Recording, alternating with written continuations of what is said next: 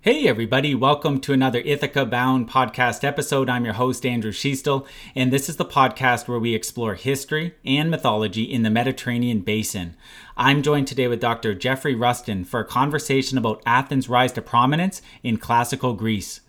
Dr. Rusten is a professor in the Department of Classics at Cornell University based in Ithaca, and not to be confused with the legendary island of Ithaca, which was made popular as a result of Homer's epic poem, The Odyssey. Cornell University is based in the American city of Ithaca, which is in the state of New York. Dr. Rusten specializes in Greek literature, especially Athenian. He specializes in Greek historians, especially Thucydides, and he specializes in Greek drama, including comedy. He's the author of many publications over his career, including a couple books as examples. He's the editor of the book, The Birth of Comedy Texts, Documents, and Art from Athenian Comic Competitions 486 to 280, which was published by Johns Hopkins University Press. And he wrote a commentary on Thucydides, Thucydides, the Peloponnesian War Book 2, which was published by Cambridge University Press. Welcome to call, Jeff. Thank you for having me. It's a pleasure. Okay, so everyone's heard of Athens, and I think there's consensus out there that it was is a prominent city. So and at one point a city state. So when we when we uh, talk about it gaining prominence in the, the region of what we would call modern day Greece, what period do most historians comfortably say Athens is now a, a prominent uh, city state, if we want to use that, or a prominent uh, uh, region in in Greece? What what period? Just so we can peg it in our in our minds. Right. Well, the period's actually kind of named after Athens' height of influence. It's called the classical period usually. Okay. And by classical, it means classical Athens and Athenian literature. It's the 5th century BCE and the 4th century BCE. So from about 600 BCE to about um, 300. Okay. So, and we'll probably spend some good time in that period, but let's talk. Uh, let's talk prior to that period. Then, can you describe then what the lay of the land was coming up to that 600? Uh, th- I guess coming up to the 600 BCE. What was that whole area? Again, we're using modern day, you know, modern day Greece. Um, what was it like? So, if Athens wasn't prominent yet at that point, what was the lay of the land then? Well, uh, one one thing we have to leave out for the Greeks themselves of this period is the magnificent, you know, uh, Bronze Age period, which they knew primarily as a mythological period, and they knew nothing of the the highly developed culture during the Bronze Age um, that existed in Crete and on the mainland. Um, they, that was uh, it's quite surprising they didn't know about that, but they did know that of the myths from Homer mm. during that time, the Iliad and the Odyssey. But it's really only about 800 BCE that the, the history, the conscious history of the Greeks begins. And there it begins in what's called the Archaic period, which is what precedes the classical period. And Athens is a real minor player during that period. Um, the major players are the Peloponnese, and especially the cities that you probably know, like Argos and Mycenae, and not Mycenae during this period, but Argos, which was at that era. Mm-hmm, and then Sparta, of course, and Thebes. And those were the major cities, and those are the cities that figure largely in Greek myths.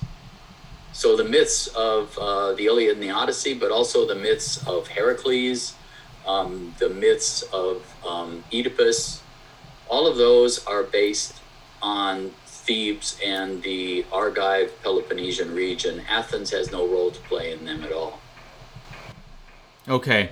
So before six, so when Sparta, Thebes, Argos um, are prominent uh, city states, are you would Athens would would you have put Athens at that point in time um, before 600 BCE? would Athens be in the same category, or was it not even on the the map? Uh, you know, you know, gen- metaphorically speaking. Right. It was it, it was known. It was a it was one of the major city states, but it was not a powerful one, and it was constantly under the control or in danger of being under the control of these others. But basically the city states kept to themselves during this Mm. period. No one at this period had ambitions to rule all of Greece. They just wanted their own areas of influence.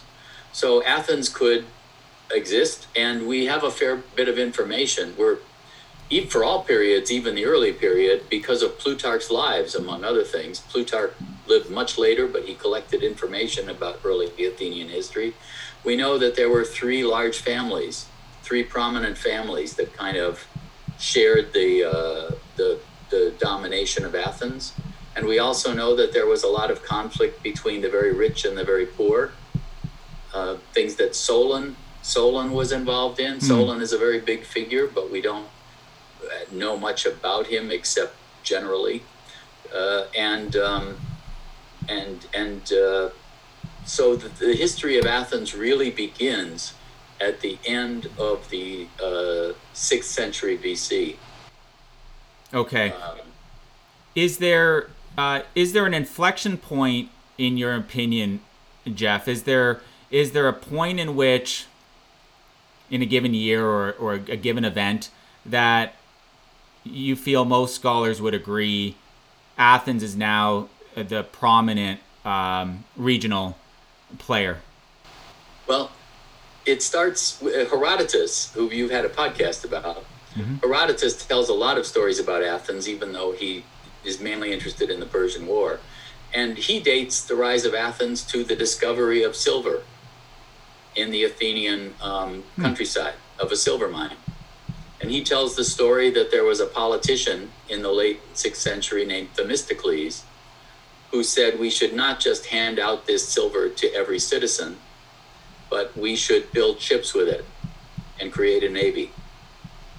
Because we're going to have to defend ourselves and that's the best way to invest it. And and uh, that i think many scholars would agree that that that military and economic decision if it's true certainly the silver was true um, is is the time when athens started to have some some clout Mm-hmm. in in the, in the region Okay. um, and then the the other thing that happens at that time is they throw out a tyrant from one of these three families, Pisistratus.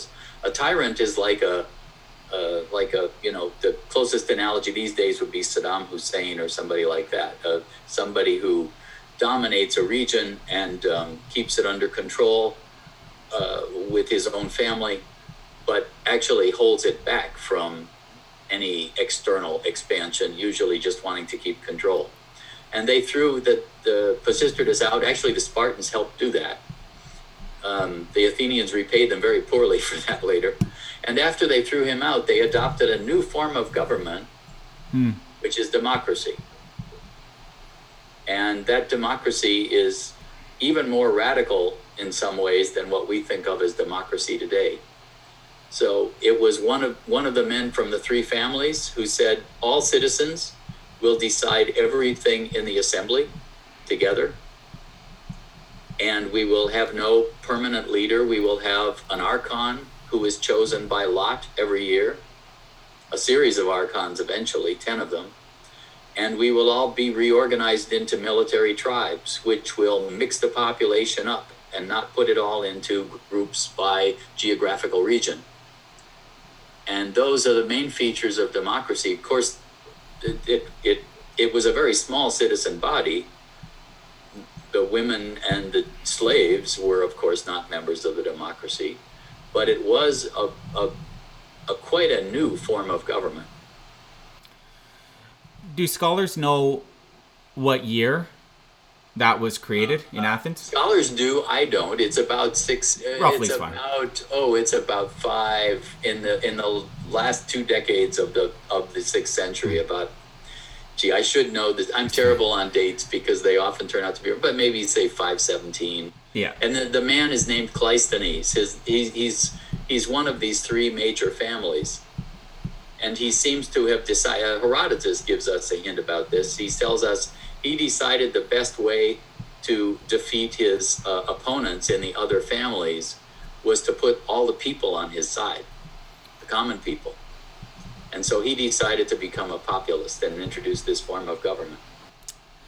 Okay, so who is the first person to uh, that's known to have written about Athens? When did they? When was it, and what did they write? Um, uh, well, Herodotus is a major source for Athens. He is it wasn't his primary goal, but he tells us he gives us a lot about Athenian history. And Herodotus wrote at the beginning of the, or, or in the, actually in the middle of the fifth century BC, but he wrote about the beginning of the classical period, early Athens and Sparta and the Persian War. Mm-hmm. So he's our major source for the beginnings of Athens. Um, we we have fragments. We have a lot of fragmentary statements about early Athens, but they tend to be more mythological than historical. Uh, to the, the, paradoxically, if you want to learn about early Athens, the best place to go is Plutarch, who, who, li- who lived in the second century A.D. The first and second centuries A.D. You know, more than a half a millennium after this time, but he's read up on things that we don't have anymore. So Plutarch has lives of Theseus, of Solon. Um, those are the major two, and and of other Athenian politicians. So um, he would be a good source. And then, oh, one other thing: mm-hmm. once the democracy comes into being, we start having the Athenians writing up inscriptions. Public, they wrote inscriptions about their public decisions and honoring people, and uh, religious inscriptions.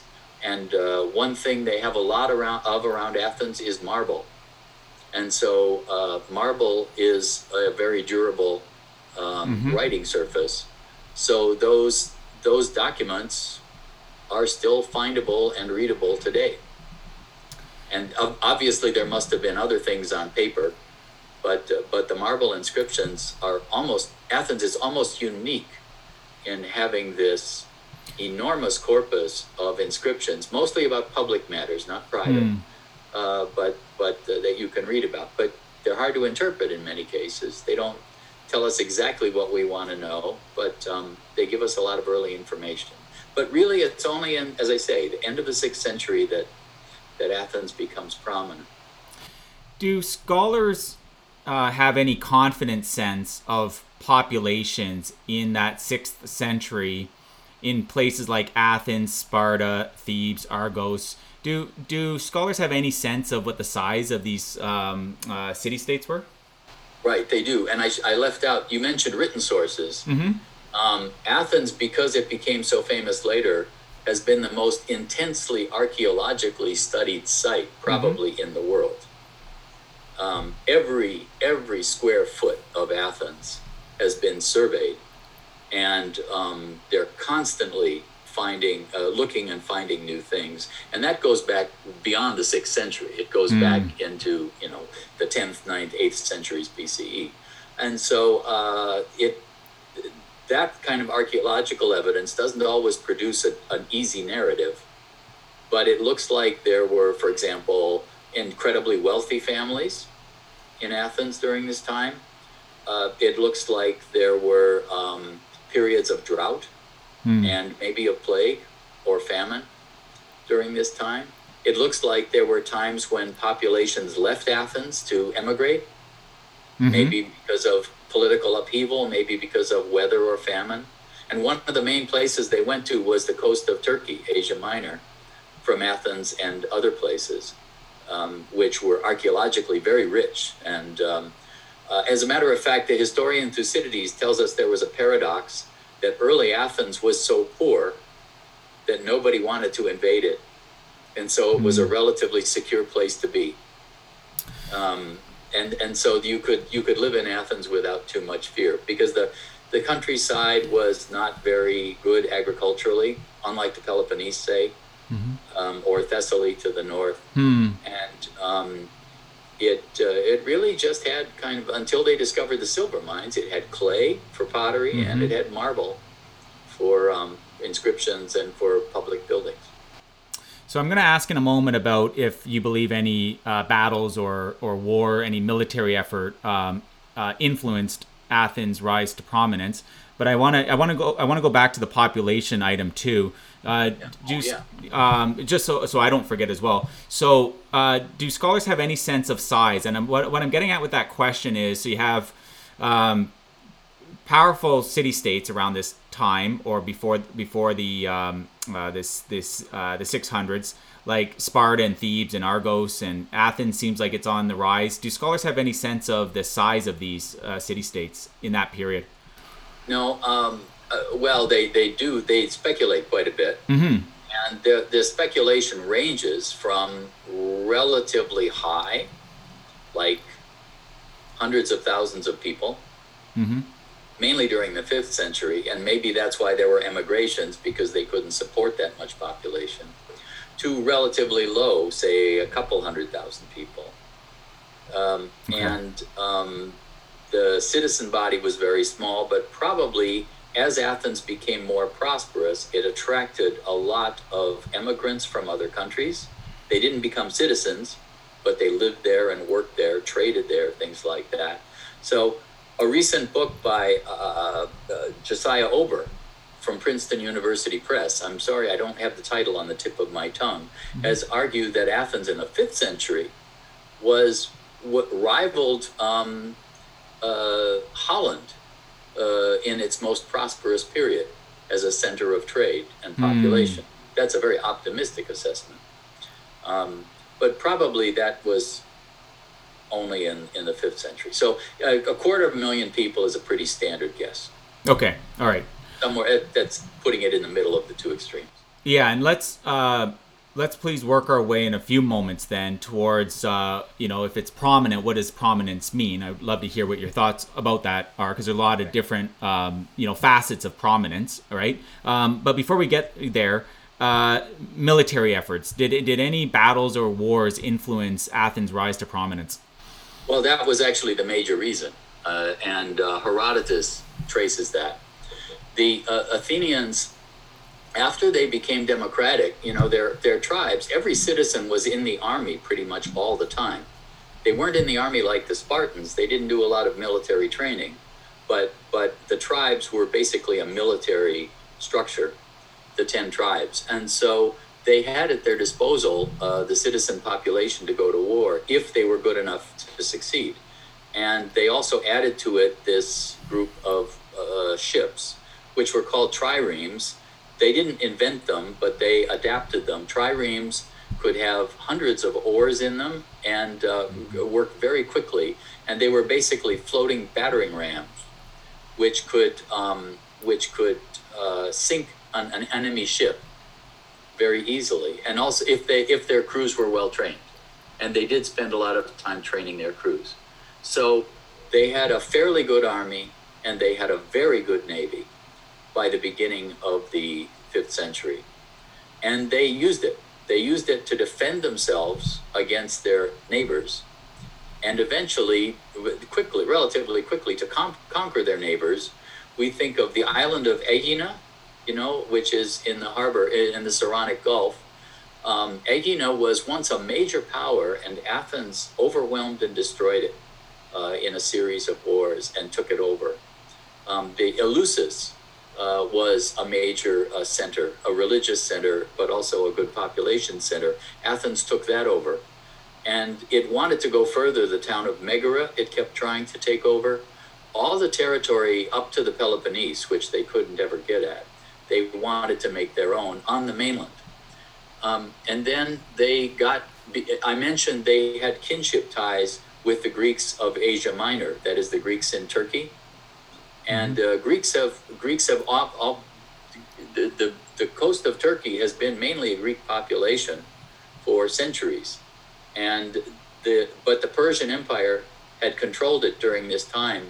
And the Athenians actually were lured into a revolt, a very um, ill-planned revolt by the um, by the Greeks of Asia Minor, in which they uh, fought against Turkey, against Turkey, against Persia, against the Persian Empire, and um, they actually participated in the burning of the capital of Sardis.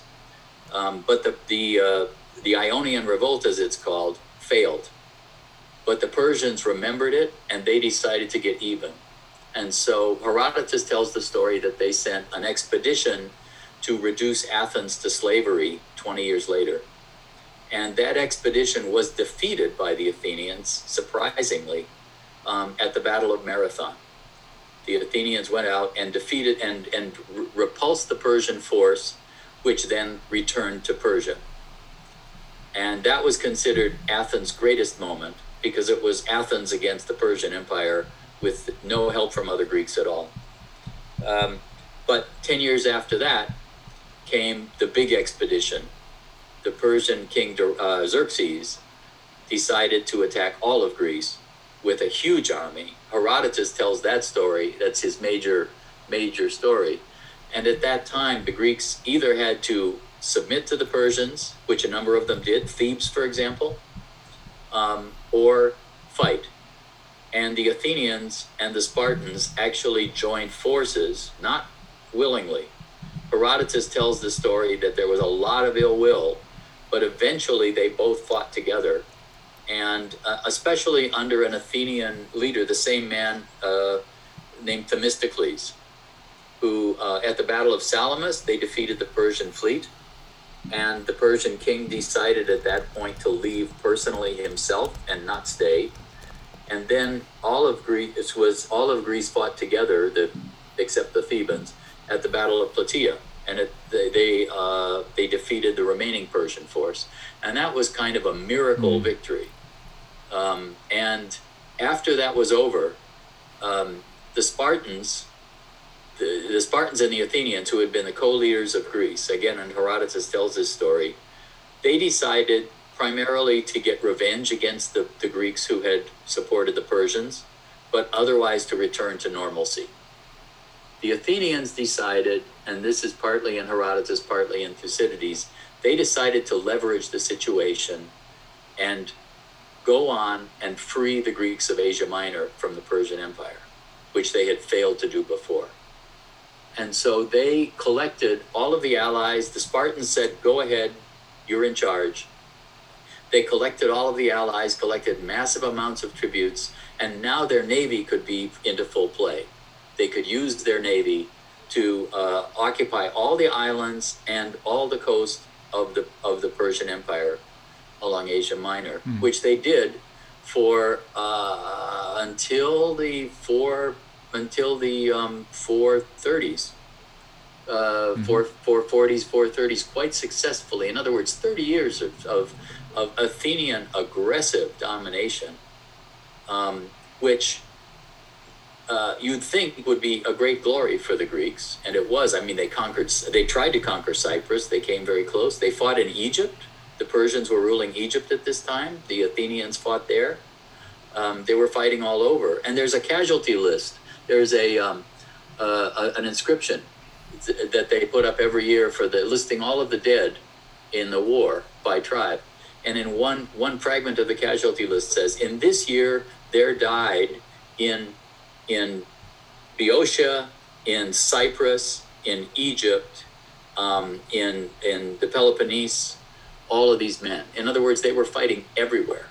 This is probably from the 450s. They're incredibly aggressive and um, but they were getting tribute from all the people they fought with and all the people they conquered. So during these years, Athens became. It used to be considered the great age of Athens. Now we look at it a bit more skeptically because it was in fact aggression, and many of these allies were reluctant allies, and and became to be dominated by the Athenians. So um, the rest of Greece, if they were part of the alliance, they wanted out of this. They thought, look, the Persians have been defeated. We are free in Asia Minor. Um, they wanted out of it, and the Athenians said no. And if you try to get out, we will turn you into the enemy and attack you, which they did on five or six occasions. And they and they turned against their former allies, especially on the islands, and reduced them and made them pay even greater tribute. And the Spartans and the Thebans and the rest of Greece, which had not been part of this, became seriously alarmed at Athens' expansion and, and started to test Athenian defenses by attacking them themselves. So this time, the, and this is the time when, after many, many later authors talk about this as uh, a period when Athens, after gloriously defeating the Persian Empire, started fighting against each other and they blame and and many of them blame Athens for this. Athens is Athens is the state that first attacked other Greeks after defeating the Persians. But the Athenians themselves did not feel this way. They felt they were genuinely increasing the security and the prosperity of Greece. And, and to some extent, in the case of the Persian Empire, they were.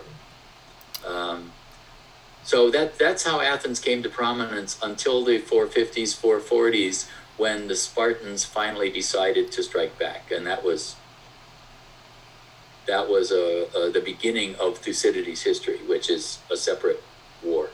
Yeah, that's the Peloponnesian right. war. It's called the Peloponnesian. It was really the Athenian War because the Peloponnesians were fighting the Athenians, trying to put an end to their empire. Okay. Um, so let's let's go into uh, the actual uh, state of prominence, if if you will, to speak about the attributes. So there's different um, types of attributes when you look at a, um, a civilization, such as uh, education, quality of life, healthcare, right? right? Um, and Athens is obviously no, known as a place uh, where there was early philosophy, right? right. Um, can you speak more about the attributes that made it prominent? And when I'm and I'm I'm also curious, is it did it be it was it prominent did it did it gain that prominence because of its uh, size and you know everything that you described up to this point, or what did it have the military strength because of being so prominent in other areas and therefore eventually attracted the resources to build it? You know what i'm getting at? So i'm curious what you think if one came before the other as well. Uh, it's a great paradox that that this aggressive state um, was also a very democratic state internally, and was also the most culturally flowering state of mm-hmm. Greece mm-hmm. during this time, and was especially known for open discourse internally. Again, within Athens, the the the the climate was such that um, there was constant debate. Democracy saw to it that um, the decisions were made by the people, and they were made by the people in assembly. And there was no chance of taking over the government because all the all the offices were chosen by lot. And if you wanted to preside over the assembly, you had maybe one day to preside over the assembly if you happened to catch the right pebble in the allotment machine. Um, and but also um, th- this democracy is one aspect of it it was uh, we actually have the documentation is amazing. We have Aristotle's account of the complete constitution of the Athenian democracy. Um, nobody ever reads it because it's too detailed and mm. long. But if you read it, you discover that they were they were very well organized mm. and they regulated things quite thoroughly so that no one could um, be corrupt and no one could take advantage. But the only place there was a free for all was the assembly. There were no restrictions on the assembly and no politician ruled Athens. Every everybody who was in charge of Athens did so by standing up in the assembly every single day and convincing people to do what he wanted. So even a, the- a person like Pericles, who was dom- really in the leader of Athens for 25 years, he could have been deposed or he could have been rejected anytime, any day during that period. So that's quite unusual. We don't usually associate that with an aggressive military machine. Um, the other aspect of it is that the public, um, the, the, the, the, public uh, festivals were primarily musical and literary, not, not so much athletic. And so at the beginning, about the time of democracy, they began the festivals for mm. choral dance, mm-hmm. and comedy, uh, tragedy first, and then comedy. And that's where we get the plays of Aeschylus, Sophocles, and Euripides uh, first. And those were mythological plays. We have, you know, maybe 50 plays, what are we, 40, 50 plays. Um, and it's only a fraction of what they wrote, which are very famous. I don't have to tell you.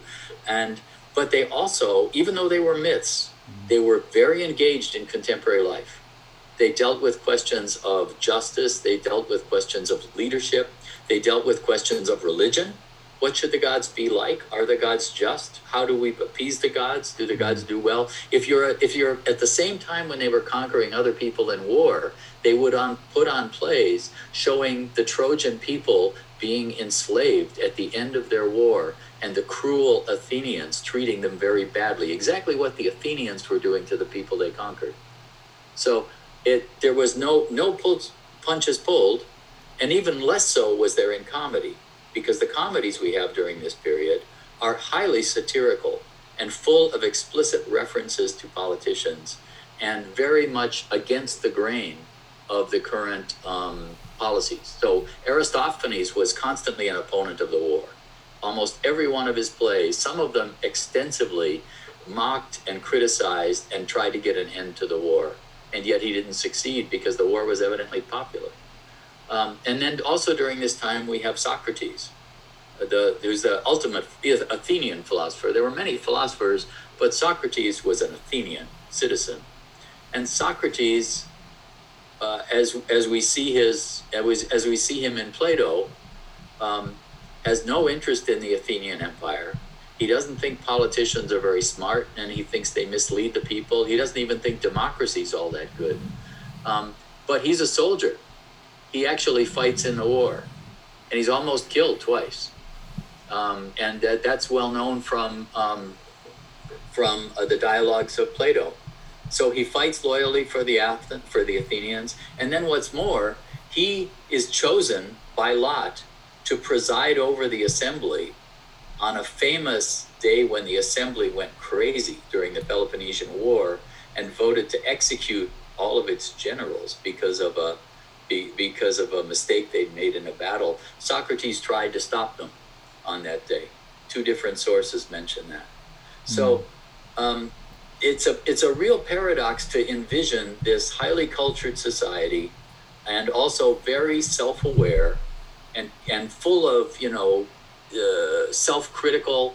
At least in Socrates, self and, and in tragedy too, and in comedy, full of self critical discourse, um, and imagining how things can be different with this aggressive, um, you know, two thirds of a century uh, military power. It's the great paradox. And I think most people who study Athens simply ignore the military side of it, mm. which is a lot easier to do. Is there a correlation, do you think, then between when Athens adopts a more nascent form of democracy, but Athens adopts a democracy structure, and they're them becoming a high cultured cosmopolitan city. Is there a correlation around that time? It's hard. It's hard to explain. Um, the the best explanation I've seen is that the war. I mean, is the, is that the, for the average citizen, the picture I'm painting of the Athenian Empire and their aggression, the average citizen would not have bought that. The average citizen would have would have known only that Athens was fighting the Persians and it was making Greece more prosperous and it was securing its own freedom. Freedom was a real buzzword during this time. And freedom did not mean and, and Thucydides even shows this, freedom did not mean that you were not a slave. Freedom meant that you determined your own political decisions. And so uh, Thucydides even has a, a very odd um, expression. He says they defeated their former allies, the Thasians. They, um, they, some of the people they sold into bondage after they defeated them, but the rest of them they enslaved. And uh, how do you explain that? Because they sold them into bondage, they enslaved them too. He's using the word, Thucydides is a very odd user of language here. He's using the word enslaved for, in other words, they, they stayed free, but they lost their ability to self determine. They lost their self determination as a government. And the others just turned into, you know, owned chattel slaves. So there's this intermediate stage between between absolute non-freedom, absolute slavery, and absolute freedom.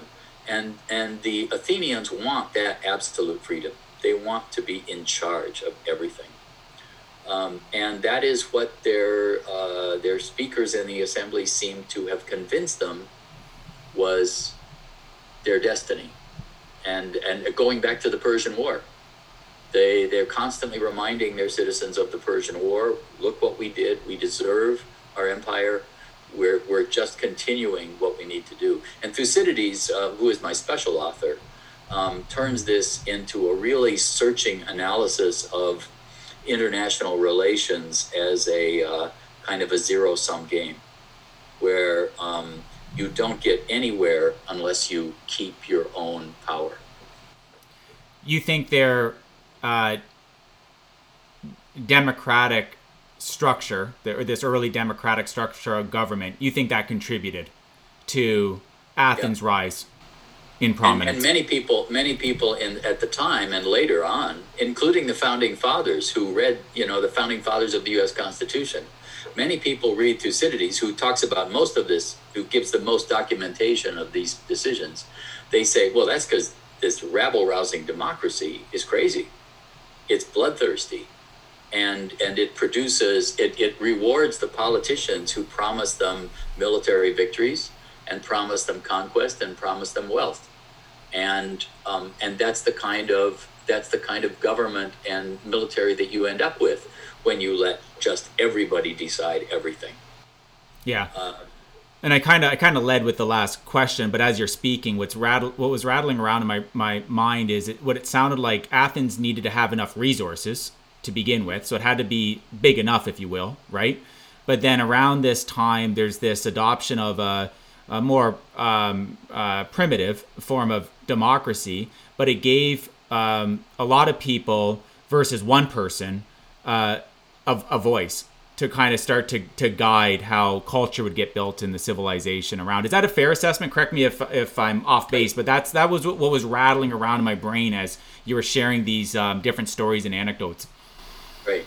No, that's true. And, um, and for me, that's a way of explaining the paradox because many people would say many people would say Athens became a democracy and there was immediately this flowering of philosophy and poetry mm. and drama and and all these wonderful things and what a shame that it was all lost at the death of, of Socrates at the end of the mm. century when he was actually tried and put to death and completely leave out the story of Athenian military um, imperialism. Uh, closing uh, question uh, Did Athens maintain its uh, prominence for some time? And uh, I mean, you could say it's still prominent today, obviously. But if we're talking in this in this uh, more ancient period, did was Athens able to maintain its prominence, and if so, why? Well, they were defeated in the war, but they were not actually the first time it relied on its reputation for culture was when they were defeated in the war and the Spartans decided not to destroy the city. That's one an, an, ancient historian tells us that because Athens was an important place that had done many good things and they weren't talking about the military in that case. But then Athens survived and in the 4th century there was a standoff between Athens, Sparta, and Thebes. Really, nobody had any power. At the end of the fourth century, Alexander the Great um, came down from Macedonia and completely newcom- a newcomer to this situation with a vast mercenary army, incredible wealth, and also very a very poor set of opponents, and conquered Greece, but was benevolent to Athens in particular, and decided that he would be the standard bearer of Athenian culture. Mm. And so he was fortunate enough and we don't know much. Uh, the sad thing is that Alexander the Great is not well documented, unfortunately. But we do know that he uh, defeated the Persian Empire. He conquered Egypt. He he got as far as India with his mercenary army before he died. But he left behind his Greek his Greek lieutenants and subcommanders as rulers in all those areas. Now they all, of course, had to assimilate to the local population they couldn't turn, you know, the Persian Empire Greek or the Egyptians Greek, um, but they could maintain Greek culture and literature as the official high level bureaucratic and cultural language in all these areas. And so, and it was Athenian literature that and culture and language that became dominant. And this was the beginning of Athens' cultural reputation, which far survived the city and really did not depend on what was happening in Athens itself. And so the Eastern Rome, the Eastern Mediterranean spoke Greek, and then you also spoke your other language. It was a little like English today, uh, except in English, everybody speaks English, but you don't have to study Shakespeare. You just need to speak English and get mm. on in business. But in ancient in ancient times, you had to study Euripides. Mm. And you had to study Homer, and you had to be able to quote these authors. And one of the most surprising, an archaeological excavation in Afghanistan has discovered a verse of a gymnasium. It's called a Greek, uh, what is a Greek gymnasium, with a verse of Euripides inscribed on a wall in Afghanistan, for goodness sakes. And somebody was teaching this. Now, that's not that the average population got anything of this, but um, it, it was that extreme. And that's why Greece, Greek became, Athenian Greek became the official language of the Eastern Mediterranean and under the Roman Empire of the Eastern Roman Empire. It remained, the, the, the, the Romans did not impose Latin on the areas they conquered. They left them totally under local control, or mm-hmm. largely under local control culturally.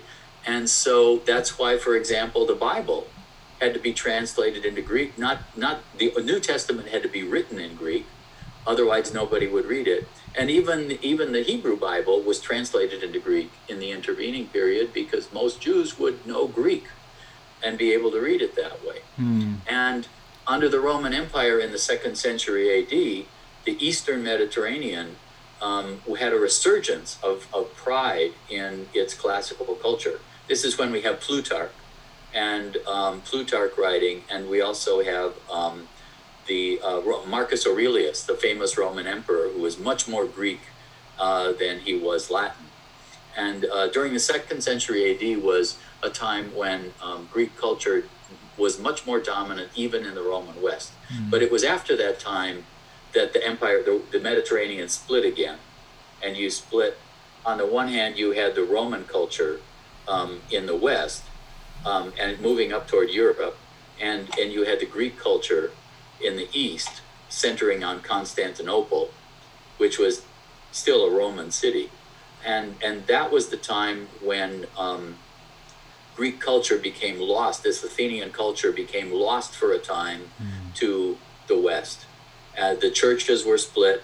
Uh, no one knew Greek in the West. No one knew Latin in the East. And the, the Arab conquest eventually conquered Constantinople too and the Greeks uh, survived as a the Greeks during this period survived as a um, uh, oh, well Constantinople survived actually until the 15th century, so there was a small Greek center there, um, but um, but still even then Athens did not lose its influence because Athenian uh, manuscripts who had been saved in Constantinople made their way to the west in the Italian Renaissance, and that's why we have these these copies of you know, the tragedies, the comedies, the Plato. We have Homer, of course, from earlier mm. times. We have we still have abundant amounts of literature from classical Athens, and these were snapped up by scholars in um, in Italy and served as the basis of the Renaissance. So um, it's an unusual story of Athens' cultural dominance mm. when its military dominance, it, it, military dominance failed miserably in the end. Hmm. Okay, Jeff, the last words with you. How would you summarize Athens' prominence during this period in terms of attributes? You'd have to say that Athens was the intellectual and political and economic capital of the Aegean and maybe even of the parts of the Mediterranean during this period. It was the place where everything was happening in the fifth century. And and it was also a place of incredible ferment. Um, and it's a place that people had to go to to make it. So if you were a philosopher, you would have to go to Athens and sell yourself. And people did that to the Athenian people. Um, and that in Plato's dialogues, we often have portraits of would-be philosophical stars showing up in Athens, and they don't realize that the first person they're going to have to talk to is Socrates. Mm. And um, but Protagoras and Hippias and Parmenides and um, a, a, whole bunch of people uh, came to Athens for this purpose. Uh, so, and it was also a place that was admired and incredibly influential throughout Greece. We have, oh, here's an example. I mentioned Afghanistan in the fourth century, but already in the uh, in the fifth century, I uh, there's a, a vase that I've studied that shows from the time of Aristophanes. It shows five comic actors in costume wearing fat suits and ridiculous phalluses. Very precious evidence for the absurd costume they had in comedy at that time. And mm. this vase is about you know uh, that high, but it's beautifully drawn and um, and it's fantastic evidence. It's found intact in the Crimean Peninsula and the Black Sea in Russia, and it, it, it was part of a luxury tomb. And the per, the people living in this place wanted their luxury goods from Athens, and those luxury goods were statuettes of figures from comedy, and and vases, uh, the beautiful Athenian vases. Mm. And so Athens was the place that you you wanted to um, Athens was the place that you wanted to know about and, and you wanted information and goods from. They were always they were always cultural goods. Hmm. Um, on, on the economic side, Athens took its goods from elsewhere. They imported almost everything. Um, but they were a great exporter of culture. That is a great uh, spot to complete the conversation. It's been delightful speaking with you today, Jeff. Well, thank you so much for having me. I've enjoyed it too. So, again, everybody, the couple books that I mentioned at the start of the episode that Dr. Rusten wrote, he is editor of The Birth of Comedy, and he's also editor of Thucydides, the Peloponnesian War Book 2. I'll drop links to both the books in the show notes on the ithacabound.com's associated subpage to this episode. Jeff and everybody listening, as always, wishing you a marvelous journey. Bye for now.